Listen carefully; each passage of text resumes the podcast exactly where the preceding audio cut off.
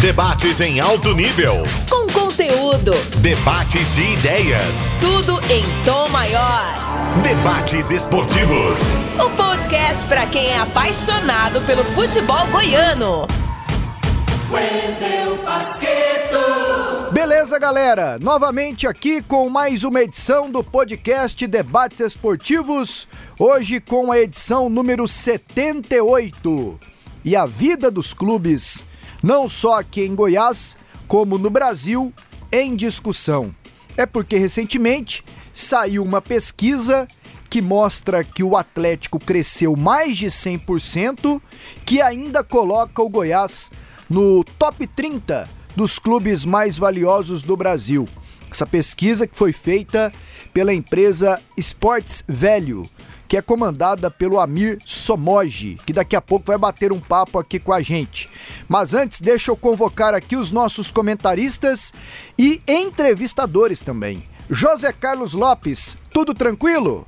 Ô, Pasqueto, um grande abraço para você. Obrigado pelo carinho. É bom estar nesse podcast 78 com você, com Charlie Pereira, com todo o nosso time aqui no Sistema Sagres. E com esse convidado tão especial, estudioso, né? Que faz um estudo aí profundo, minucioso, com muitos detalhes.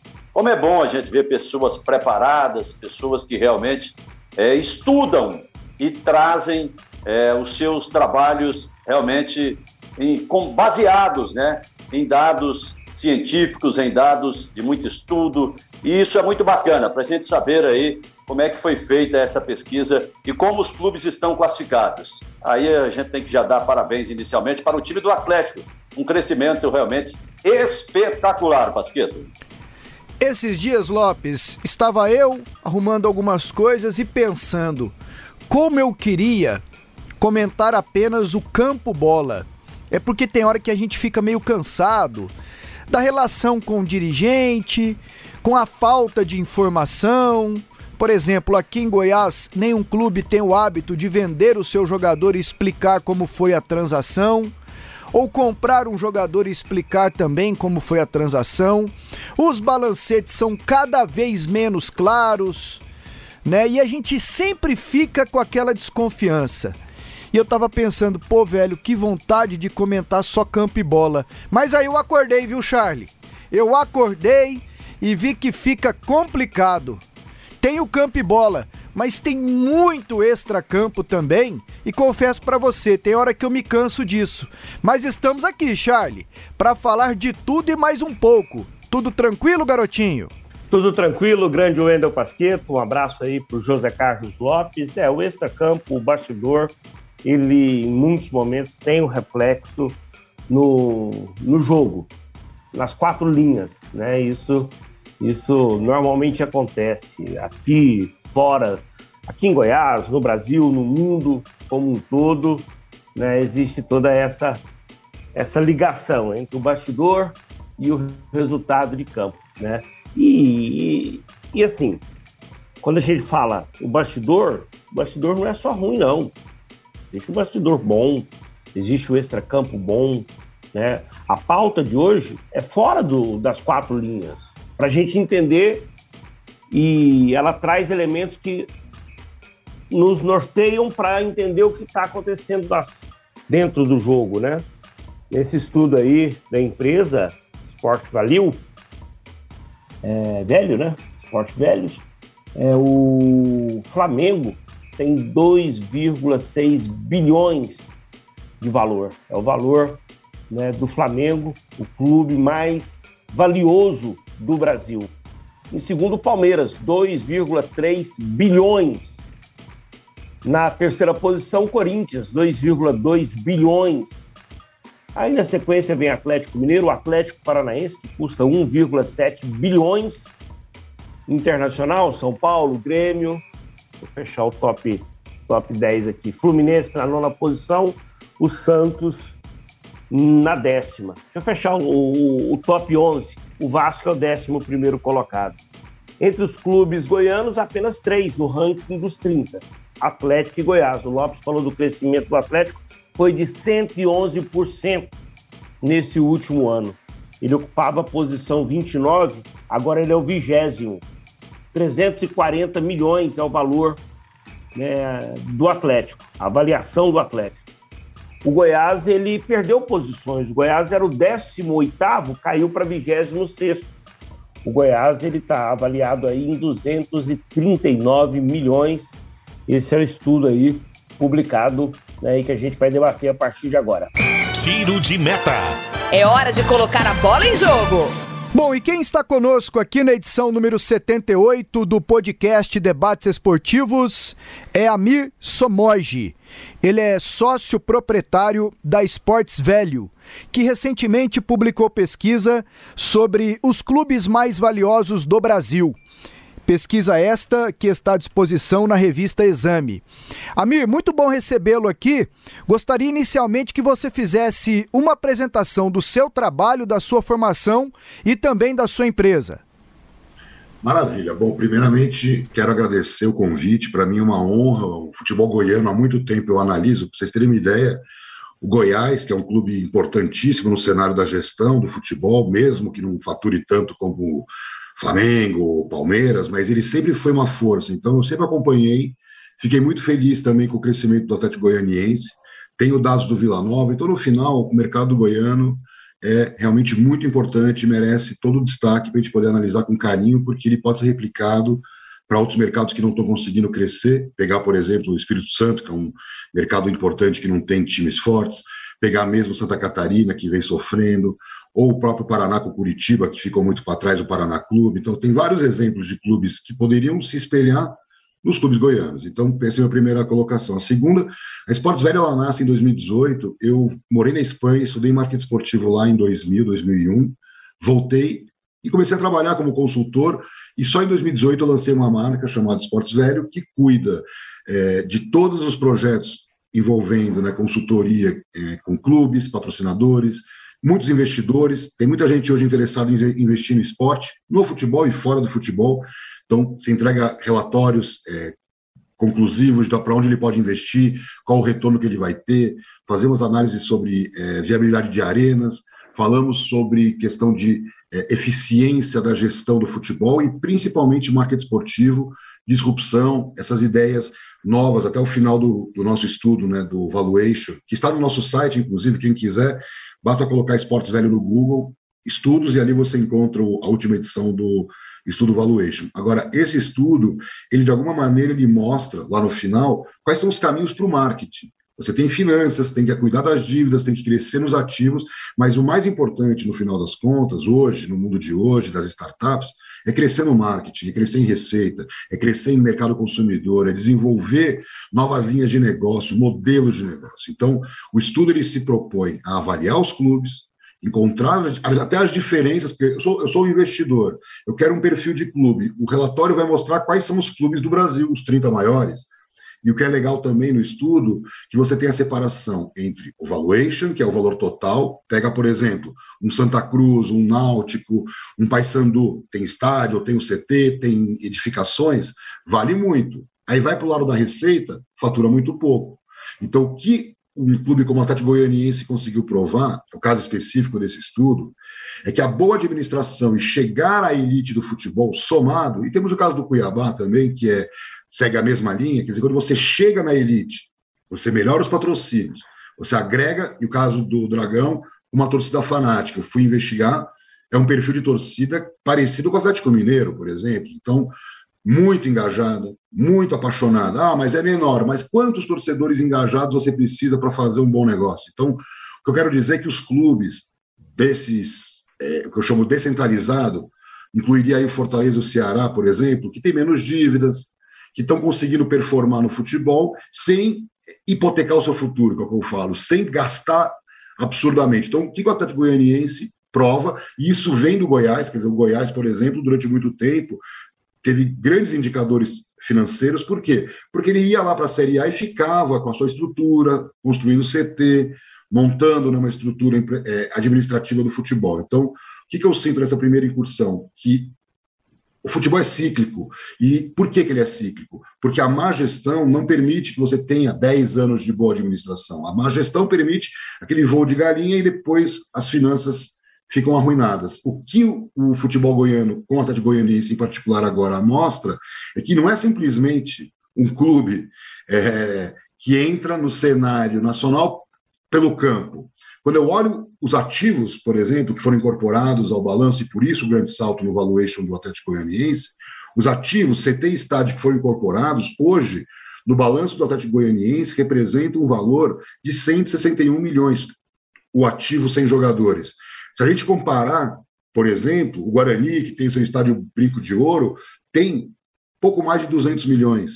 Ou o Cruzeiro, com toda a toca da Raposa, 300 milhões. Vasco da Gama, com São Januário, 241 milhões. Então, o que eu quero dizer com tudo isso? No final, que o Atlético Goianiense, com uma boa administração hoje, não apenas figura bem do ponto de vista esportivo, e aí podemos discutir, eu não domino tanto como é que foram feitos os projetos desses clubes em particular que eu citei, na questão do futebol, por que, que eles estão indo bem no futebol, pode ter uma explicação científica do futebol, mas os balanços mostram que a tranquilidade financeira construída permite esse desenvolvimento dentro de campo. Amir, é, eu vou ler um trecho aqui da reportagem que está na revista Exame para ver se se a gente consegue aqui nortear, pelo menos da minha parte, o bate-papo e depois o José Carlos Lopes e o Charlie Pereira fiquem à vontade para questioná-lo. Tem um parágrafo aqui: clubes que detêm ativos modernos valem mais e controlar ativos próprios faz diferença. Mesmo com menores torcidas e menor valor de marca, um estádio é muito representativo em valuations. Deter um centro de treinamento, shopping e elenco valioso tem muito peso na avaliação final. Qual a escala desses quesitos ou não existe uma escala na pesquisa? É bem interessante. O que a gente fez? A gente construiu um modelo. Eu já venho fazendo isso há alguns anos, tenho atendido vários clientes usando essa metodologia, que é uma metodologia empregada no mercado europeu e no mercado norte-americano. Então, qual é a relação que os clubes têm com esses valuations? É muito difícil você usar o lucro líquido. O clube vai muito bem, fatura 500 milhões, fecha com prejuízo porque foi, foi campeão, teve que pagar premiação para jogador, ou teve que pagar mais alguma outra coisa. Então, ele tem uma operação muito alta em receitas e muito baixa em lucratividade, é uma característica do esporte.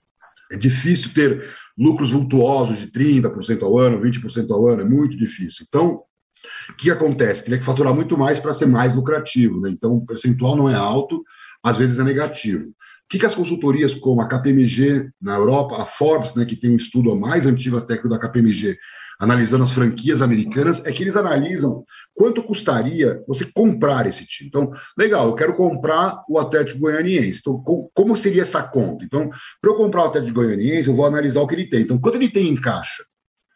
Tem milhões em caixa, legal, vou considerar. Tem clubes que não tem nada em caixa, nunca, porque ele usa tudo o tempo todo. Então, ele fica pegando empréstimo, ele não tem dinheiro vivo na conta. Então, se você tem o caso do Atlético Paranaense, é emblemático. O Atlético Paranaense tem 130 milhões em caixa. Enquanto que o Santos, por exemplo, no ano passado estava com 400 mil no final do ano em caixa. Então, olha a diferença, é brutal. Na hora que você vai comprar um clube, dinheiro em caixa pesa. Então, isso é ativo. E o imobilizado. Então, sem os jogadores, você vê lá o que, que ele tem de CT, o que, que ele tem de estádio. Então, vamos pegar o caso do Atlético Paranaense, que para mim é impressionante. O Atlético Paranaense tem 1% da torcida e tem quase um bilhão em ativos.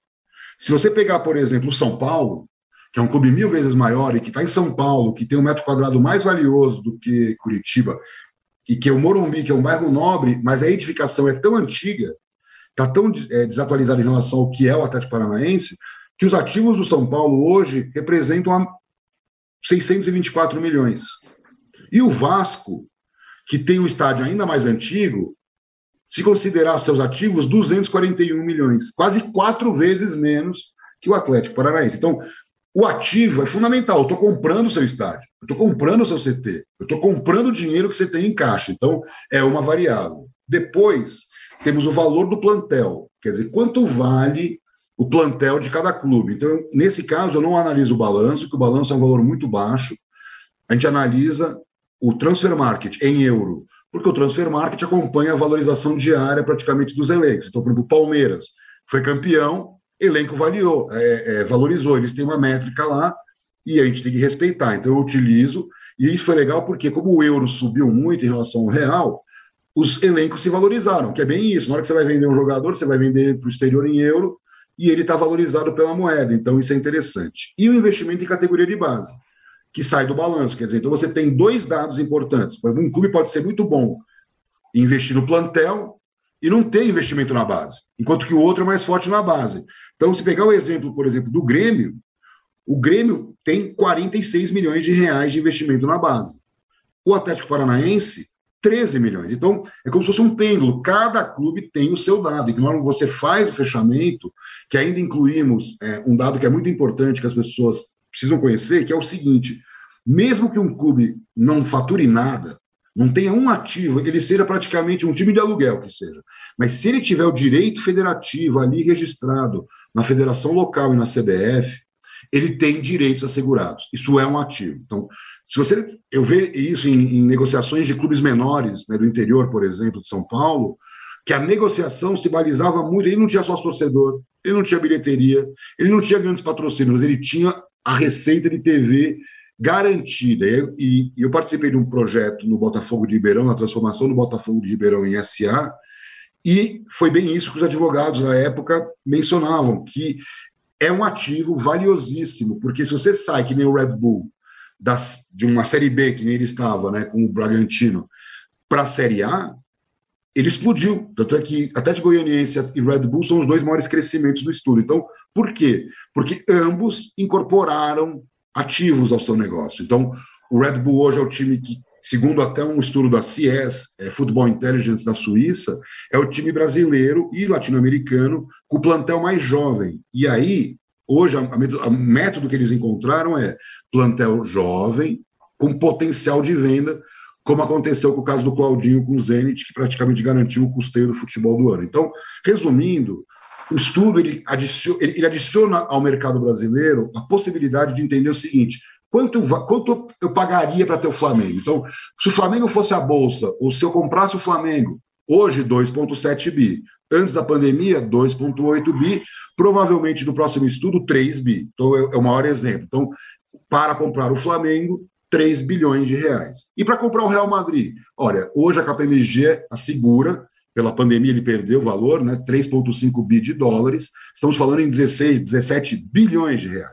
Então, tem o câmbio, o PIB da Espanha é maior que o do Brasil, mas não muito maior, então não faz sentido o, o, o Flamengo não valer 6 bi, 7 bi, mas ele não vai valer, não só porque ele não fatura, ou porque ele não tem ativos, mas principalmente porque ele está gigante no mercado pequeno. Então, ou ele cresce para fora do Brasil, ou ele tem que ajudar o Brasil a crescer mais para ele poder crescer ainda mais, entendeu? Então, é muito louco, porque o futebol, diferente do mundo empresarial, você depende dos seus adversários para crescer.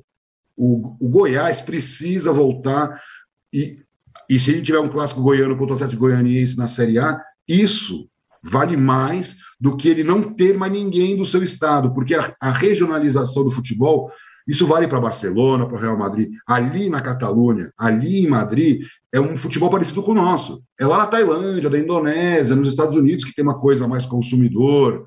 Mas ali perto do estádio, na sua cidade, é rivalidade, é, é tirar sarro. Então, o que, que, eu quero mostrar com isso? Que as empresas que nascem nesse modelo SAF, ou mesmo até de Goianiense, ou Cuiabá, ou esses clubes mais é, modernos de administração, se conseguirem não perder a conexão com a paixão do torcedor, que é isso que eu acho que é a grande essência do futebol, você conseguir gerir o seu negócio de forma empresarial sem perder sua essência de paixão com o torcedor. O torcedor não quer ser um consumidor, ele quer ser mais que um consumidor. Então, ainda que ele seja um consumidor, você tem que entender com que linguagem você vai lidar com ele, como você deve atuar. Então, para mim, esse estudo ele tem um papel fundamental de balizar o mercado hoje, de quanto valem esses clubes. Claro que isso pode ser acurado por algum estádio, está lá no balanço.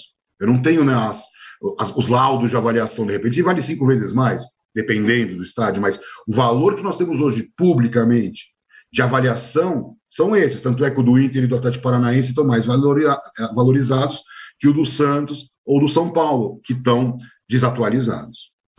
Pois não, José Carlos Lopes, o seu questionamento para o Amir. Amir, um grande abraço para você, é um prazer em tê-lo aqui no nosso podcast.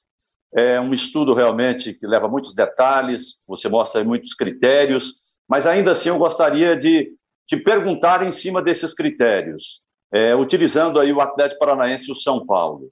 É, você falou que o estádio do Atlético Paranaense está valorizado, que é um estádio moderno, novo, e a área do São Paulo é valiosa. Mas vocês fizeram a conta do metro quadrado da área do São Paulo, a área por si só não vale mais do que o próprio estádio, sendo moderno, do Atlético Paranaense? Outro detalhe que eu gostaria de te perguntar em relação a essa avaliação do elenco. Vocês utilizam o Transfer Market, é, mas utilizam o tempo de contrato, vocês têm acesso ao tempo de contrato. Por exemplo, no Goiás, no ano passado, o David Duarte foi o grande zagueiro do Campeonato Brasileiro. Mas o contrato dele, ele já estava de pré-contrato com o Fluminense. Ele foi avaliado como possibilidade de, de, de, renta, de gerar rentabilidade para o Goiás. É, é, são esses critérios que eu gostaria de saber: tempo de contrato, avaliação do jogador, que fez um campeonato melhor do que o, os anteriores, e essa área do São Paulo. Ela por si só, eu estou vendo aqui, por exemplo, em Goiânia, o metro quadrado no setor bueno, é, para imóveis usados. Esse aqui é um corretor especialista que me passou. 5.500 a 6.500 metros quadrados. Isso aumenta na medida que você fica próximo do Vada, Vaca Brava, que é um grande parque que tem aqui. No Marista, de 6 a 7 mil metros quadrados, isso aumenta conforme é, fica mais perto de um parque areião aqui. Então, é, vocês fazem esse tipo de avaliação, a área do São Paulo por si só é, não vale mais do que a do Atlético Paranaense, e essa questão dos contratos dos jogadores, utilizando o David Duarte como exemplo. Olha, começando pela questão do estádio, é, o balanço ele tem que acompanhar a atualização dos valores. Então, obviamente, que o metro quadrado aqui em São Paulo, estamos falando em 10 mil metros, tranquilamente. Então, ali vale 10 mil metros. Em Curitiba, talvez não vale a 10, vale um pouco menos. Mas se você vê a edificação que o São Paulo tem, a edificação que o Atlético Paranaense tem, é brutal. É brutal a diferença. Então, claro que os balanços não representam os valores finais, por exemplo. Quanto valeria o Morumbi? Não vale o que está lá registrado.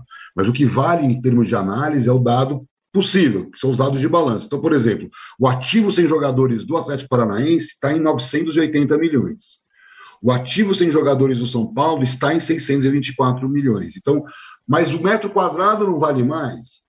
Vale mais, pode ser que valha mais, mas no ativo não representa. Então, na hora que eu for comprar o São Paulo, o São Paulo vai ó, tá aqui o laudo de avaliação, então o meu ativo é um bi, não é 600, né, por exemplo, mas o laudo não existe hoje, né, a gente não tem acesso, só se o cliente nos contratar, como já aconteceu. O Figueirense, por exemplo, nós fazemos um valuation, os balanços, na mesma metodologia, e o Figueirense nos contratou, assim que saiu aquele investidor que deu aquele problema, a, a, a a, diretoria, o conselho buscou né, a ajuda da Esportes Velho, nós fizemos uma avaliação e eles mandaram um laudo, um apartamento em frente ao estádio é vendido por um milhão de reais, 900 mil reais, então, e aí com um aumento, mas assim, ficou concentrado no imobilizado, quer dizer, o resto do valuation não sofre tantas alterações. Com relação ao transfer market, o transfer market é uma fotografia do momento, então, o que a metodologia faz é, nós fechamos no final de dezembro o relatório, com câmbio da época, que caiu um pouquinho, mas pode subir, quer dizer, então é uma, é uma variação, mas que houve uma desvalorização do real, então isso independe.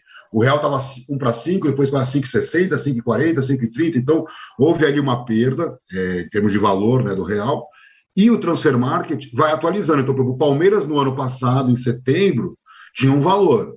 Em dezembro, tinha outro. Por quê? Nós temos esse acompanhamento, e a própria Transfer Market tem lá. Se você colocar por temporada, você consegue ver os plantéis por temporada. Então, o que a gente faz? A gente faz uma fotografia do momento. Se o jogador sai, por exemplo, vamos pegar o caso do Real Madrid, que eu gosto muito. O Real Madrid tinha o Cristiano Ronaldo no ativo. O Cristiano Ronaldo foi vendido por 100 milhões, pouco menos, né? 80, 90 milhões de euros, foi para a Juve.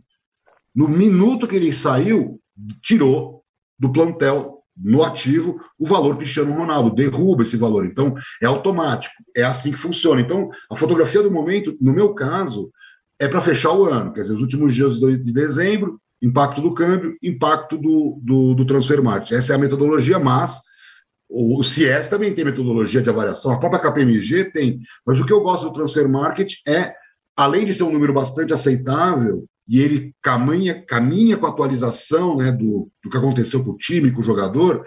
Se o cara se contundir, ele também, ele também avalia né, e tira. O que eu sinto, na minha opinião, é que dados públicos é, dão a, esse, a essência pública que nós precisamos, porque eu preciso ter 30. Não me adianta que dois ou três façam, que nem o balanço do Flamengo, nós temos nove meses. Mas vários clubes não temos. Então, como é que vai fazer a comparação? Infelizmente, se todos os balanços saíssem trimestralmente, pô, a gente podia atualizar. De repente o Palmeiras é, recebeu premiação e entrou no ativo. Então, se eu fosse exemplo, comprar o Palmeiras depois do título, ele vale mais. O elenco está valioso. O dinheiro entrou no caixa. Vale mais. Então, o que eu quero mostrar com isso é que o futebol é muito dinâmico, diferente das empresas. Mas você comprou uma fábrica. O que vai acontecer com essa fábrica daqui a cinco anos? Produzir, vender, produzir, vender, produzir, vender. Não tem essas incertezas e esses saltos gigantes, né? O que aconteceu com o Atlético Goianiense, por exemplo, que hoje, descontadas as dívidas, já está no ranking top do futebol brasileiro, é muito louco, porque quando você pega lá no site da Esportes Velho, o estudo completo, ou mesmo ali o texto que abre, né, que está ali no site, tem uma comparação. Qual é o valuation dos clubes e qual é o valuation dos clubes descontada a dívida operacional, quer dizer, não time mania, é, Profut, dívidas fiscais, só a dívida de operação. Você desconta a dívida e vê quanto vale. Hoje, nesse valor, o Atlético Goianiense é, vale 322 milhões. Descontadas as dívidas, ele vale 322 milhões. Quando incluído as dívidas, o Atlético Goianiense vale 340 milhões. O que, que significa isso? Que com 322 milhões, ele já vale mais que Fortaleza, Bahia, Ceará, Vasco, Goiás, Náutico, Esporte, Cuiabá, Santa Cruz, Paysandu, Havaí, Curitiba. Por quê? Não tem dívidas. Na hora que você desconta da, da, do valuation, se torna um clube altamente valioso. Então é muito interessante isso, porque o Atlético Paranaense, desses clubes, ele vale muito sem a dívida.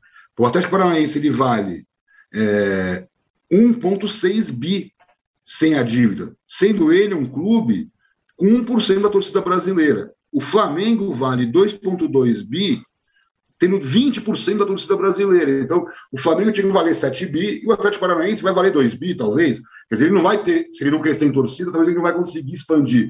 Mas nesse momento, eles são forças praticamente é, comparativas, né? Então, é isso que eu acho legal, porque o Atlético Mineiro, que tem uma dívida de um, um bi, dívida operacional de um bi, o Atlético Mineiro vai lá para baixo. Ele sai lá do topo de, de valer quase 2 bi, para hoje, é, com a dívida descontada, valer apenas 353 milhões. Quer dizer, vale muito perto do Atlético Goianiense. E, nossa, mas por quê? Porque, nossa, na hora que eu vou comprar sua dívida, quer dizer, o Atlético Goianiense tem 18 milhões de dívida operacional, enquanto que o, o Atlético Mineiro tem um bilhão. Quer dizer, você tem capacidade para administrar um bilhão de dívida, né? Então, eu sempre falo, eu estou lendo essas matérias do Ronaldo, ah, cada dia surge um pepino novo para o Ronaldo pagar. Cara, é um bi de dívida que o Cruzeiro tem, não é brincadeira. Então, às vezes, comprar o Atlético Paranaense, comprar um Ceará, comprar o Atlético Goianiense é muito mais negócio, porque você não tem esses pepinos para pagar e você só fica investindo no crescimento do negócio. Amir, muito obrigado por dizer sim ao nosso convite. Eu queria, com base no seu estudo, no seu conhecimento do esporte, do futebol, que move né, tanta gente, que tem tantos e tantos consumidores, clientes, né? Como é que o mercado olha para o Goiás Esporte Clube, para o Atlético Clube Goianiense, e você disse lá no início ter também informações e estudos a respeito do Vila Nova, que não está entre os 30 clubes mais valiosos. Mas eu queria saber o que o mercado nacional enxerga do mercado goiano. Bom, só para passar, assim, o Vila Nova na nossa avaliação ficou de fora, mas está lá como um dos clubes maiores entre os menores, vai do, do 30 para baixo. Hoje o Vila Nova está avaliado em 120 milhões, que é um, acho um número bastante legal, à frente da Chape, à frente do Figueirense, um pouco abaixo do Juventude. E o Paraná Clube, que é um desses clubes também que, que surge né, como força emergente. O é, que, que eu sinto do mercado goiano? Ele precisa se vender mais. Então, por exemplo, você pega a Bahia, Pernambuco, Rio Grande do Sul, Minas Gerais, Santa Catarina. Cadê Goiânia nessa história, né? Porque, por exemplo, Brasília tem o Gama.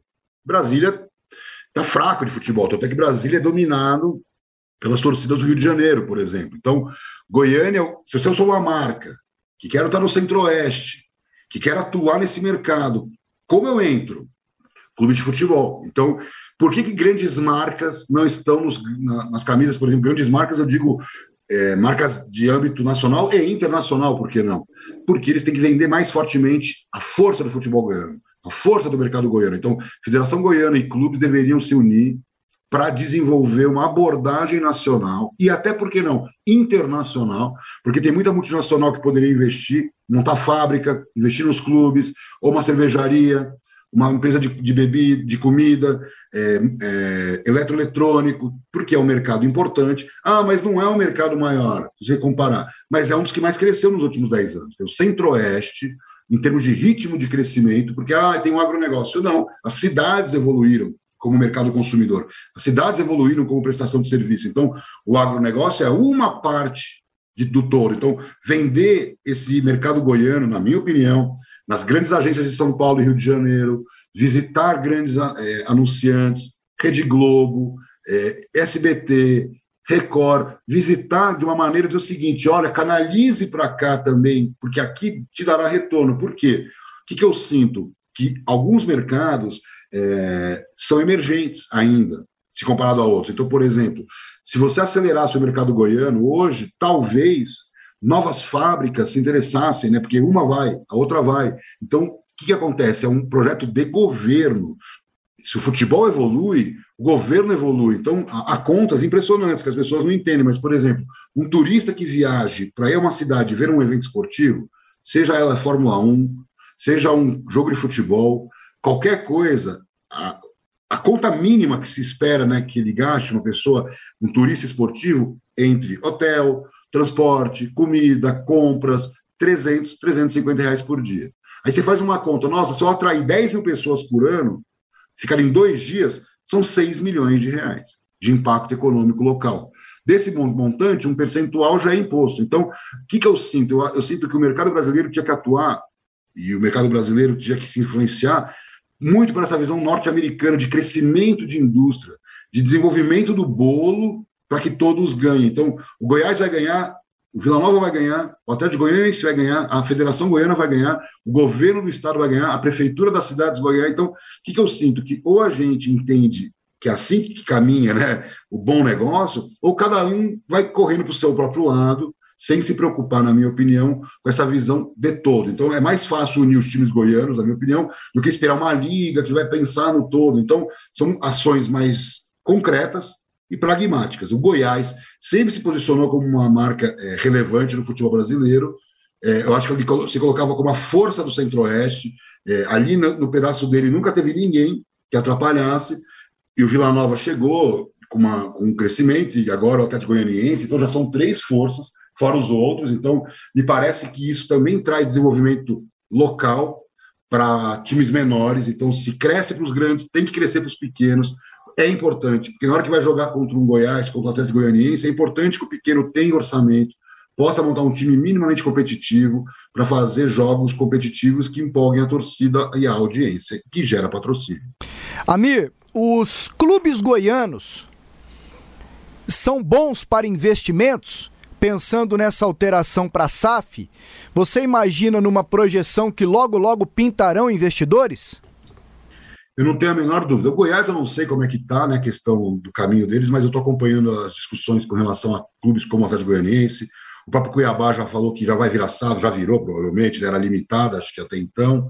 Então, o que está acontecendo é que, assim, ainda os clubes que querem virar empresa, Quer dizer, aqueles que estão entendendo que isso é o caminho, já mexeram no estatuto, estão trabalhando para isso, para que o estatuto permita a transformação. O que eu conversei com as pessoas né, de mercado é que, ainda que eu não venda a operação Atlético Goianiense, a operação Goiás, eu transformo o clube em SAF, porque isso me possibilita uma série de outras ferramentas, além da atração de investimento, obviamente. Então, por exemplo, a receita sem jogadores, que é a, é a, é a métrica mais importante que nós usamos aqui para avaliação das marcas, quer dizer, tirando o jogador, quer dizer, TV, sócios, patrocínio, bilheteria, licenciamento, premiações, aluguéis, quer dizer, tudo que for operacional, que não seja venda de jogador, o Goiás e Atlético Goianiense estão praticamente empatados em 47 milhões, 47,6 milhões para o Atlético Goianiense, 45,9 milhões para o Goiás. Aonde que o Goiás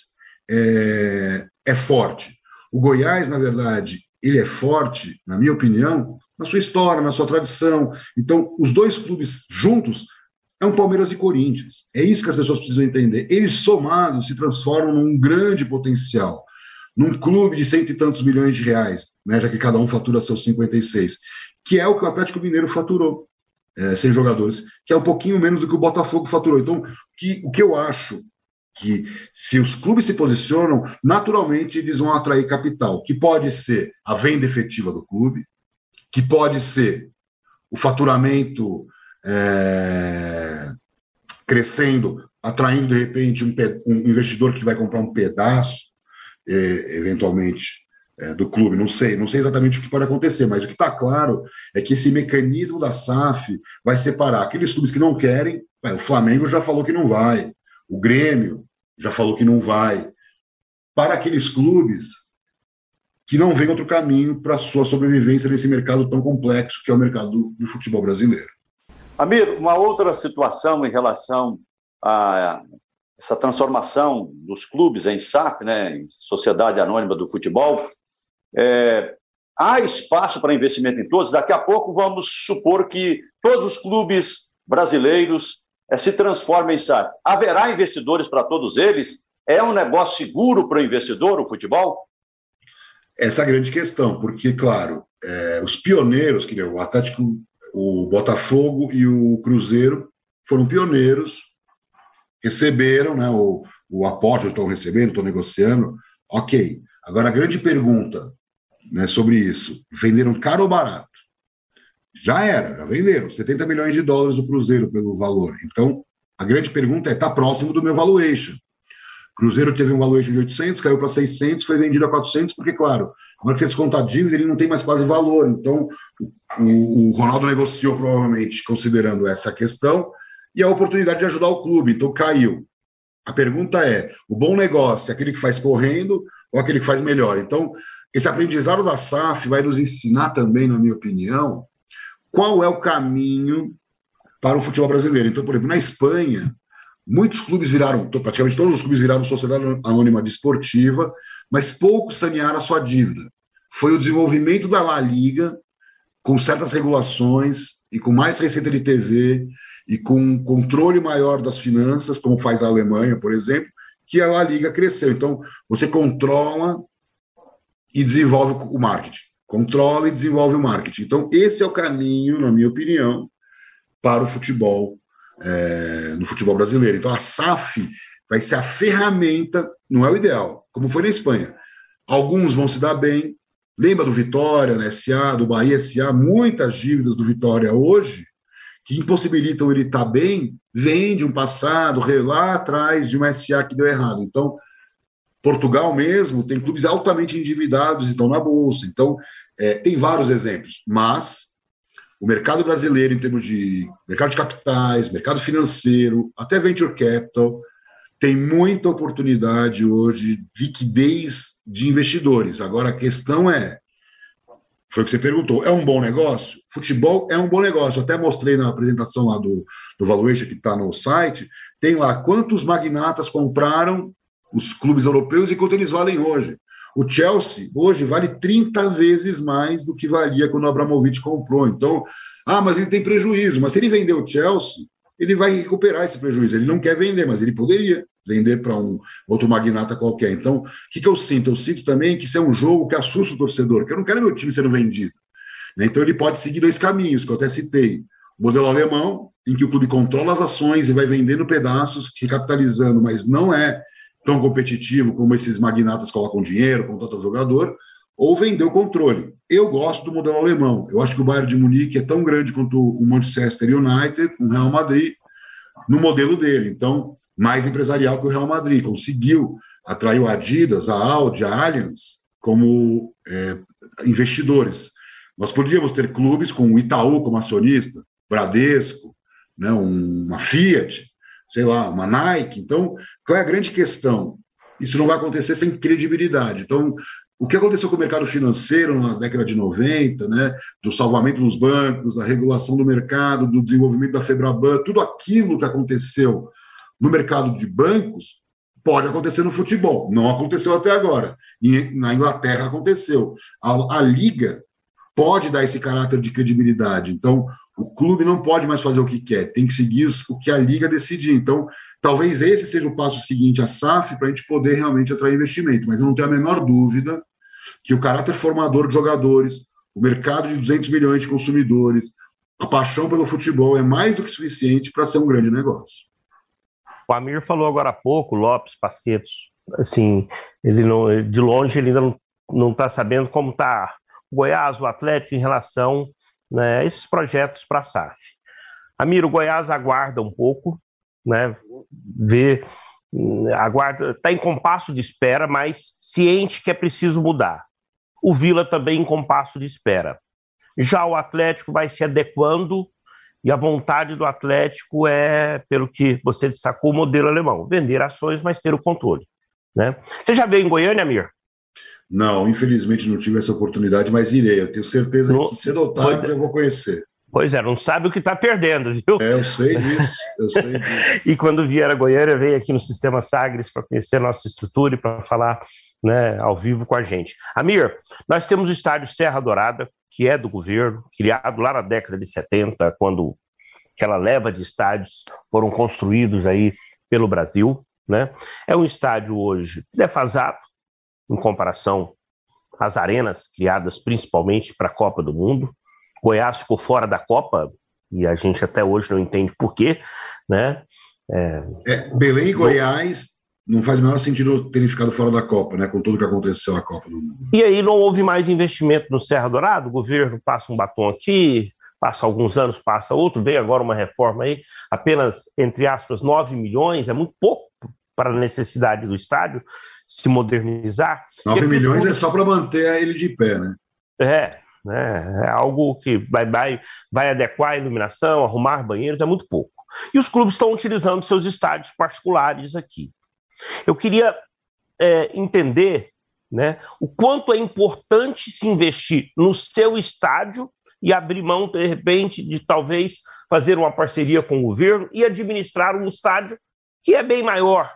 Né? O Atlético, o Goiás e o Vila têm estádios com capacidade, em média, de 11, 12 mil torcedores. É, essa é a grande questão. Eu até cito ali no final do estudo como tendência a questão do Smart Stadium. O que é o Smart Stadium? Ele já existia antes da pandemia, existia, mas ninguém falava dele. Por quê? Estádios lotados, os clubes eram muito analógicos, não estavam pensando naquele torcedor que nunca foi ao estádio. Então, com a pandemia, o que, que surgiu? Surgiu a grande discussão sobre como é que eu vivo com 30% de público, por exemplo. Então, duas questões. Eu tenho que qualificar o evento, não dá mais para ser o mesmo jeito, porque o cara tem lá, você tem 30% de pessoas que está disposto tomou a vacina, que é fundamental, diga-se de passagem, depois fez os testes de Covid que custam, e o cara foi para o jogo. Essa é a vontade do cara de estar no jogo. Então você tem que dar um, um, um atendimento melhor, porque é a rentabilização daquele público. E aqueles milhões que nunca irão ao estádio? Por exemplo, há vários estudos que mostram que 80%, 85% da população brasileira nunca pisou no estádio. Nem vai pisar e você não vai dar nada para ele. Então, com a pandemia, com, a, com o fechamento, o fechamento né, dos estádios, a impossibilidade de você ter público, criou esse conceito, ou, ou a, a, acelerou esse, esse conceito de Smart Stadium. Então, hoje, o que, que eu penso de um estádio? É fundamental o clube ter seu estádio, mas não necessariamente ser dono. Como eu falei, por exemplo, de ter o ativo, que nem o Atlético Goianiense que incorporou aos ativos. Não. Estamos falando até de usar o Serra Dourada, mas trabalhar nesse conceito. Então, atrair empresas que vão te ajudar no desenvolvimento do conceito de Smart Stadium. Por quê? Lá em casa, na internet, você consegue entregar para o cara um resultado fantástico e os patrocinadores vão pirar. Então, assim, essa modernização que está acontecendo é mais no, na, na, mentalidade do, gerente, do gestor do que efetivamente, exclusivamente, uma questão de novos estádios. Mas, sem dúvida, um estádio moderno, como é o caso do Palmeiras, como foi o caso do Maracanã para o Flamengo, mesmo os times do Ceará, com Fortaleza e Ceará, explodiram o sócio torcedor, melhoraram na bilheteria. Tanto é que foram clubes que sofreram muito perda de receita de bilheteria com a pandemia. Então, quer dizer, a perda de receita elevada prova a força que tem o estádio hoje para um clube, porque você negocia os camarotes, você pode vender o naming rights, você pode desenvolver ações com o mercado, por exemplo, feirão de automóvel no estacionamento. Você pode fazer todo final de semana sem jogo, feirão do automóvel e te pagarem um valor alto. Então, assim, o, o, estádio, na minha opinião, é um alavancador da marca do clube em outras frentes também. Só que ele custa. né, tem um custo de operação de jogo que fica para o clube, tem um custo de manutenção, e tudo isso tem que ser considerado, mas eu não tenho a menor dúvida que os clubes que, de alguma maneira, conseguiram crescer foram também por conta dos seus ativos. CT, claro, porque forma um jogador para vender, e o estádio que gera novas receitas. Amir, dentro dessa linha de raciocínio, é, o Atlético Mineiro vem aí com a Arena RMV, é a Arena do Galo. É, o Atlético Mineiro, projetando já o futuro, é, está nessa linha de crescimento daqueles times que daqui a pouco vão assumir a ponta aí, pode até rivalizar mais com o Palmeiras e com o Flamengo, tendo a condição, é, inclusive, de assumir a ponta é, dentro dessa valorização como clube de futebol, o Atlético Mineiro. E mais, uma referência do Atlético Mineiro. O Menin, Rubens Menin, é o homem forte, é o investidor do Atlético Mineiro. E a gente viu a Leila, que agora é presidente do Palmeiras, também sendo a grande investidora. Isso faz a diferença você ter dentro é, do, seu, é, da, do, do, seu clube, do, do, do, seu plano de associados, é, de, de, conselheiros, é, investidores. Isso faz a diferença, como a gente está vendo agora no Atlético Mineiro e também no Palmeiras com a Leila? É, isso novamente é o que eu chamo da falta de regulação no mercado. Então, por exemplo, por que, que o Atlético Mineiro pode gastar mais do que arrecada, vende imóveis? Porque não tem uma regulação que proíba ele de fazer isso. Por que, que a Crefisa pode estar tá lá dentro do Palmeiras, comprando, investindo em jogador e agora é presidente? Porque não, tem nenhuma regulação que diga, olha, patrocinador não pode ser presidente de clube. Então, no dia que tiver regulação, é, os bons modelos, tipo quem está discutindo aqui do Atlético Goianiense, do próprio Flamengo, o Atlético Paranaense, o Grêmio. Pegar o Grêmio que foi rebaixado.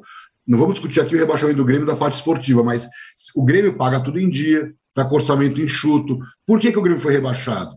Não estou dizendo que seja esse o motivo, mas será que se os clubes que gastam muito e não estão preocupados com gestão não pudessem fazer, será que o Grêmio cairia? Então, não sei. Mas essa é uma realidade do mercado americano, onde o mecenas não existe. Por exemplo, todos os donos de time das franquias americanas são muito mais ricos do que o Menin, muito mais ricos do que a Leila, muito mais ricos. Mas a lei, a regulação da liga, NFL, NBA, não permite que ele injete recursos. Por exemplo, o dono do LA Clippers, eu estava ah, dando uma olhada, o LA Clippers é aquele time de basquete de Los Angeles que teve um problema de racismo com o antigo dono e o dono foi obrigado a vender. A liga obrigou, falou, olha, não dá mais para você continuar. Aí ele vendeu a franquia por 2 bilhões de dólares e foi embora.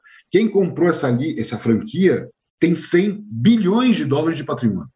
O dono é um CEO da Microsoft. Então, ele tem 100 bilhões de dólares. Imagina se esse cara resolve comprar todos os jogadores de basquete. Não, não pode. Aqui tem rei, tem regra.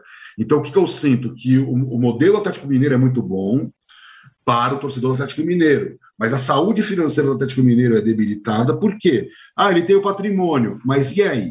É, ele vai ficar dono, porque é inevitável que o grupo que hoje, o BMG, MRV, esses que estão lá no Atlético, vão ser donos da nova SAF. Se criarem uma SAF, o credor maior, quem é? E é ele que vai se converter, as ações vão se converter para ele. Então, ah, o torcedor fala assim: ah, não estou preocupado. Tudo bem, de repente você não está preocupado, porque ele é torcedor, ele prefere um torcedor do time sendo dono do que um investidor estrangeiro. Mas e a governança? Porque o Atlético está crescendo muito, mas a dívida já está em 1,3 bi. Não é saudável um clube que fatura tão pouco dever tanto. Ninguém deve tanto como o Atlético Mineiro. Ah, mas tem um estádio. O estádio é alavanca, mas nem está pronto o estádio ainda. Né? Então demora ainda, na minha opinião, para as receitas explodirem com os estádios lotados então, eu não estou dizendo que é um mau negócio. O Atlético Mineiro está fazendo um passo bem importante, vai se posicionar, já está posicionado nesse momento como um time campeão. Vários amigos meus que trabalham no mercado de marketing esportivo latino-americano me perguntam. Primeiro perguntaram quem é o Palmeiras, queriam entender melhor a gestão do Palmeiras, não sabiam. O Palmeiras foi campeão da Libertadores duas vezes. E o Atlético Mineiro, como grande clube, eles não entendiam que o Atlético Mineiro, por exemplo, é um time mais regional. Eles entendiam que o Atlético Mineiro falava com o Brasil inteiro, e falava que não, que é um clube que fala fortemente no estado de Minas Gerais, como é o caso do Grêmio do Inter com o Rio Grande do Sul. Então, essas para nós é tão óbvio, mas os estrangeiros, então os clubes estão perdendo a oportunidade também, porque de se vender internacionalmente, as pessoas estão olhando para o mercado brasileiro porque está tudo hiperconectado. Eu fiz uma live com os mexicanos, eu atuo muito no mercado latino-americano, então eu faço muitas lives, gravo podcasts em espanhol com eles, E eu, eu participei de uma. Eu fiz uma live com os mexicanos e eu nunca vou esquecer quando um mexicano comentou assim: Nossa, eu fiquei encantado que o final do Campeonato Brasileiro do outro ano, né, que o, o Gabigol estava vendo o jogo do Inter pelo celular do câmbio. Ele falou: Nossa, como é competitivo o Campeonato Brasileiro, estão vendo o final dentro do campo pelo celular para saber quem foi campeão. Eu falei, calma, é uma vez e nunca que isso acontece, né? Então, mas vê como é que são as coisas. Ele, vou começar a acompanhar o futebol brasileiro mais de perto, quer dizer, é, precisou de uma cena como essa, olha a importância de você trabalhar os seus conteúdos, você atinge milhões de pessoas num clique, e é isso que eu, me desespera um pouco dos clubes, porque o Brasil trabalha muito para dentro, né? não olha para fora, né? mesmo o mercado latam, que tem muita oportunidade com jogadores que vieram para cá. Então, daria para abrir muito mercado, vender camisa, fazer escolinha, fazer jogo amistoso em local importante, né, com o mercado consumidor importante. Então, você tem um peruano, um chileno, um colombiano, um argentino, um paraguaio, você pode trabalhar o mercado, porque você vai adicionar novos torcedores, vai adicionar seguidores. E isso, quanto mais tempo você segurar esse jogador, mais escolinhas. Aí você pode até fazer escolinhas com assinatura do jogador. É, eu gosto muito da ideia de não vender jogador. Eu gosto muito da ideia de usar o jogador como combustível para o crescimento do business. Amir Somoji está com a gente, é da Esportes Velho, que faz uma avaliação sobre o valor dos clubes no futebol brasileiro e também outros estudos. Amir, para te liberar, um dado que me chamou a atenção na pesquisa. O Goiás caiu de, do, de 18º para a 26ª colocação. Mas o Santa Cruz segue à frente. Ele caiu da vigésima para a vigésima terceira. Conhecemos a história do Santa, sabemos que tem um estádio gigantesco, porém obsoleto, que é o Mundão do Arruda, e que vive um momento esportivo muito ruim. É Série D de brasileiro.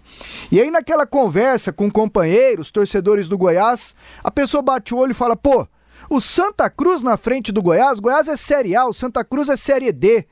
Qual foi o critério? Por que o Santa Cruz está na frente do Goiás aqui na pesquisa? Olha o exemplo, por exemplo. O Goiás tem valor de plantel avaliado em 57 milhões de reais para o estudo. O Santa Cruz, 11 milhões. Então, olha que loucura. O Goiás tem, por exemplo, em registro de CBF, o valor ligado à CBF, 34 milhões. Santa Cruz, 4. Então, a grande diferença é a questão dos ativos que o Goiás tem menos que o Santa Cruz e que acaba impactando no final o valuation. Então, o Goiás caiu, não houve uma mudança de fotografia por causa da pandemia. Então, o Goiás perdeu valor de marca, isso acabou afetando, mas em outros aspectos ele continua muito bem. Mas quando a gente compara, por exemplo, pega o Ceará, o elenco do Ceará hoje, pela avaliação, vale o dobro praticamente do Goiás. Então, esse é o motivo. Quer dizer, é, às vezes o Cuiabá está com um elenco valioso e o ativo é super baixinho, muito menor que o do Goiás. Mas o elenco também é mais, é mais que o dobro praticamente do, do Goiás. Então, o que eu quero dizer com tudo isso? Tá? Finalizando. Que é uma fotografia do momento. Qualquer momento que mudar, então, alguém, eu fiz uma live ontem sobre o Santos, eles perguntaram quanto o Santos receberia numa futura venda de uma SAF. Falei, olha, se ele vender 49% da, da operação, ele vai receber hoje 500 milhões. Ele falou, qual vai ser a avaliação do próximo ano? Tem crescimento. Não, a, a marca vai voltar a crescer, porque eles cresceram em patrocínio, tokens e tudo mais. Então, porque se o, vai, se o Guarani vende o brinco de ouro, ou se o 100% dele, né? Ou se o Arruda é vendido e vira prédio, e o, e o Santa vai jogar lá na Arena, né, por exemplo, Arena Pernambuco, que seria uma estratégia, ele quita a dívida dele e começa uma nova vida, ele pode subir rapidamente. Então, eu não acho que essa é uma operação simples, mas quem tem patrimônio sempre está com uma possibilidade. O América Mineiro, por exemplo, na hora que senta na mesa para negociar, tem os jogadores, tem os ativos, mas o que ele tem mesmo é um baita de um estádio em Minas Gerais, em Belo Horizonte, uma capital importante. Ou, se você pegar o São Paulo, São Paulo tem um Morumbi aqui, se eu, ah, vou jogar em outro estádio, mas eu posso é, fazer uma operação imobiliária e resolver minha vida. Sem virar SAF. Imagina virando SAF com operação imobiliária, com marketing, com internacionalização. Então, o que eu sinto é que o, o que o futebol brasileiro estava precisando é de um empurrão. É aquela pessoa que tem aquele potencial, né? Eu vejo o futebol brasileiro assim, aquela pessoa com muito potencial, mas que falta para ele essa atitude de crescimento, essa atitude de credibilidade, de boa gestão. Então, na minha opinião, eu acho que o futebol brasileiro está vivendo um momento que já era para ter vivido há 25 anos, 20 anos, podemos falar da Copa União, Copa União em 87, antes da Premier League, foi criada, podia ter sido o embrião em 90 e devia ter criado a Liga Brasileira, que nós não criamos até hoje. Então, o que eu sinto é que nós estamos dando um passo importante, não é a solução, não gosto tanto da lei, não acho que ela premie, vai premiar a boa administração, ela está salvando os clubes enforcados. Mas quem souber aproveitar, o Atlético Goianiense, o Goiás, o Vila Nova, mesmo o Gama, que eu participei do projeto a avaliação do Gama, é um clube que tem um potencial gigantesco. Por isso que é importante os goianos se posicionarem, porque o mercado goiano vai sempre competir com verbas de grandes patrocinadores olhando para o Centro-Oeste. Quer dizer, quando eu olho para o Centro-Oeste, eu olho Brasília e Goiás. Goiás. Legal. Como é que Goiás está posicionado? Porque Brasília tem aquela velho discurso de ser a capital, maior PIB per capita do Brasil. E Goiás? Goiás tem que se posicionar como grande mercado consumidor dessa região, mercado emergente, com três clubes fortes, com patrimônio, com desenvolvimento. Agora temos o valuation deles, para poder, que não, seja conclusivo, mas que já nos dá um norte. Então, o que, que eu sinto? Eu sinto que o mercado centro-oeste tem muito para crescer no futebol. E é interessante, porque você pega, por exemplo, a região norte. A região norte está entre as, as, regiões mais é, apaixonadas por futebol. Mas nem Paysandu nem Remo souberam capitalizar isso. O mesmo pode valer no caso de Goiânia, quer dizer, é, fortalecer o futebol localmente para o crescimento da indústria em termos gerais. Essa é a minha visão, que eu não vejo outro caminho. Uma última pergunta, Pasqueto, permita. Amir, na sua visão, com base no seu estudo, no que você entende do mercado, qual o clube mais bem administrado do Brasil? Hoje, pela métrica né, da Esportes Velho, sem sombra de dúvida, é o Atlético Paranaense, porque tem muito menos mercado consumidor. Então, ele, ele, isso não é novo, todo mundo sabe. Investiu muito em marketing, é, muito em é, ativos, sabendo da sua limitação. Ele é infinitamente maior que o Curitiba em termos de faturamento, mas nem é tão maior em termos de torcida na grande é, na região metropolitana de Curitiba. Ele cresce mais para o interior e para outras regiões que o, o Atlético conseguiu atingir. Então, eu acho o Atlético Paranaense é um baita exemplo. Eu gosto da história do Flamengo. Ah, mas é o Flamengo, não vale comparação com nenhum outro. Tudo bem, mas poxa, o Flamengo devia, na época, 830 milhões, a valores de hoje, mais de um bi, como o Cruzeiro, e ele se, se transforma, né? o gráfico dele vira, e anos depois ele é o clube melhor administrado do Brasil. Quer dizer, então é uma loucura. Então, os dois extremos, né, os dois rubro-negros no topo. Para esse estudo, eu dou muita ênfase a Atlético Goianiense, a Red Bull, Fortaleza, Ceará. Eu gosto muito desses modelos. Red Bull foge um pouco ao padrão, mas é legal nós temos o nosso exemplo corporativo. Na Alemanha tem o Bayern de Munique e o Borussia Dortmund, da torcida, né, essa coisa linda, mas tem o Wolfsburg, que é da Volkswagen. Tem o Bayer Leverkusen, que é da Bayern. Por que, que não pode né, ter, eventualmente, o time empresa, né, verdadeiramente puro sangue empresa, como é o caso do Red Bull. Então, o que, que eu sinto? Eu sinto que são clubes interessantes para a gente estudar, que cada clube vai ter a sua história. Por exemplo, eu achei muito interessante essa história que o presidente do Atlético Goianiense pensa muito em vender investimento, é vender pedaço do clube para poder se capitalizar sem perder o controle. É o modelo alemão. Não sei quantos clubes vão conseguir fazer isso, mas quem passar credibilidade, quem abordar o mercado corporativo de forma inteligente, quem liderar esse discurso profissionalizante, é o primeiro que vai se beneficiar. O Flamengo, lembre-se, que o que o Bandeira de Mello, eu fazia os estudos já há muito tempo, e os rankings, e publicava nas revistas, e publicava também na internet, e o que, que o Bandeira de Mello repetia? Nós não temos como não pagar as dívidas, chegou a hora de acertar as contas com o passado. Então, foi catequizando o torcedor, e o torcedor falou: na hora que nós resolvemos isso, e aí teve a mudança de gestão, essa gestão mais gastona, podia ser mais é, controlado os gastos, mas inevitavelmente ela dominou algo, para vocês terem uma ideia, no auge da crise, né, 2014, 15, onde o Flamengo não podia gastar, o Flamengo gastava metade do Corinthians. Metade. E hoje a diferença entre os clubes é quase 70% a mais para o Flamengo. Então, é uma loucura, né? Eu sempre falo que é, a boa gestão venceu. E o Atlético Goianiense, e o próprio Goiás, que sempre foi tido, e é o que tinha um dos melhores indicadores financeiros né, do futebol brasileiro, porque conseguia se manter na Série A sem fazer loucura. Então, acho que a frase que resume tudo isso, o sucesso, é conseguir chegar na Série A, receber as receitas da Série A, sem perder o controle financeiro. Ótimo bate-papo, hein? Como tem elementos aí o Amir Somoji, que é da, da empresa Esportes Velho, que fez essa pesquisa sobre o quanto cada clube vale hoje no futebol brasileiro. Charlie Pereira, bem diferente do que eu falei lá no início do nosso podcast, só o campo bola vai ficar complicado, hein? Tem muita coisa extra-campo também, Charlie.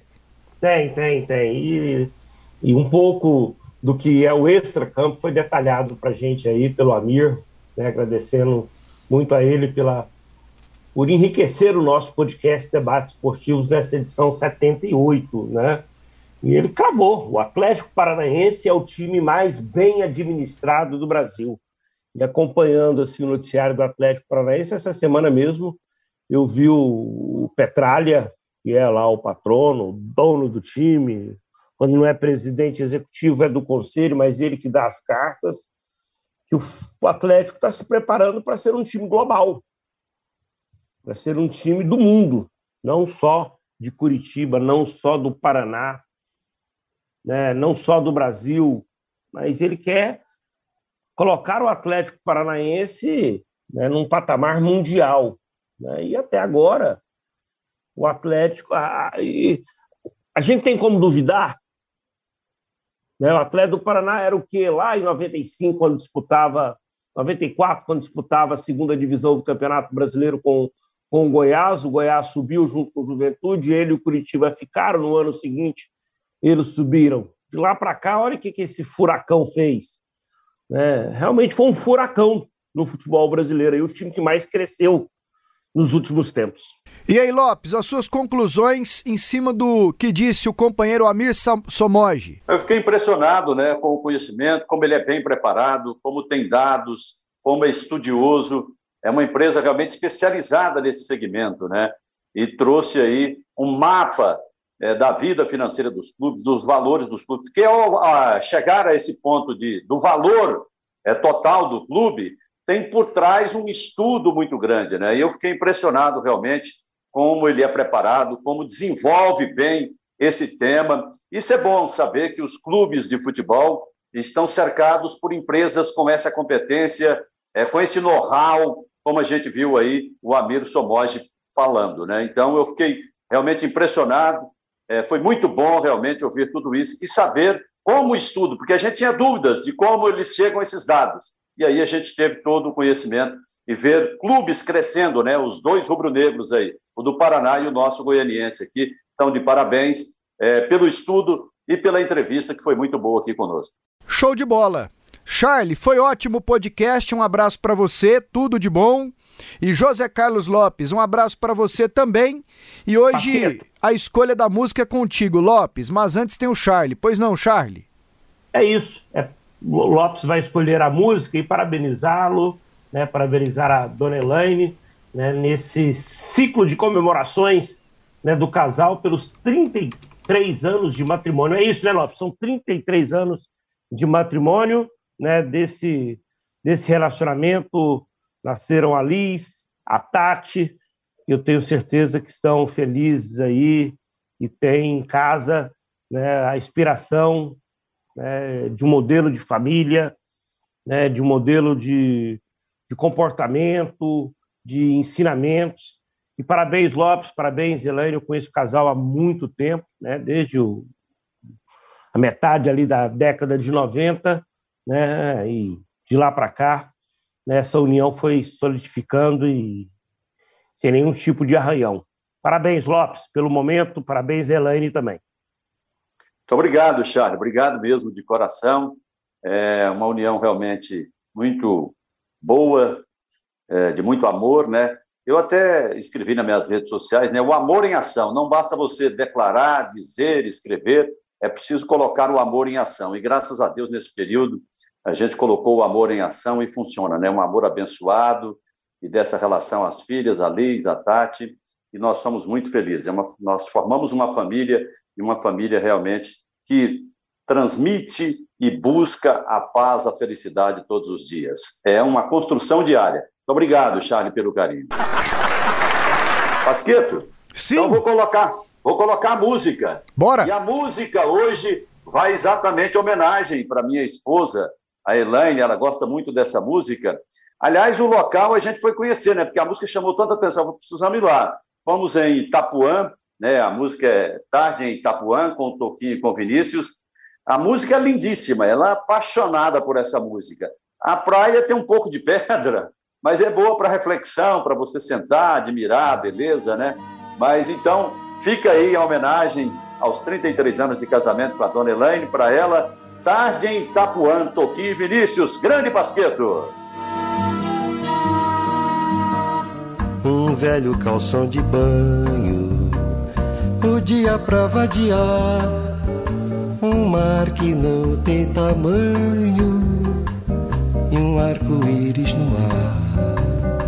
Depois na praça caí Senti preguiça no corpo e numa esteira de vime Beber uma água de coco é bom. Passar uma tarde da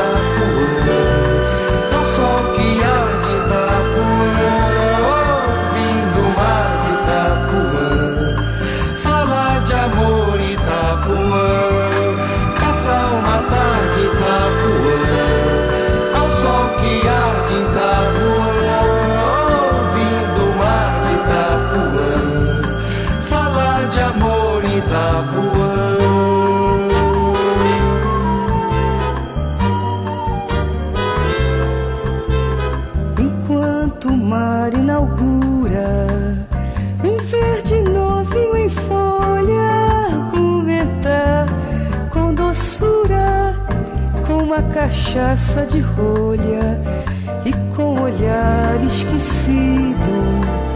No encontro de céu e mar, bem devagar, ir sentindo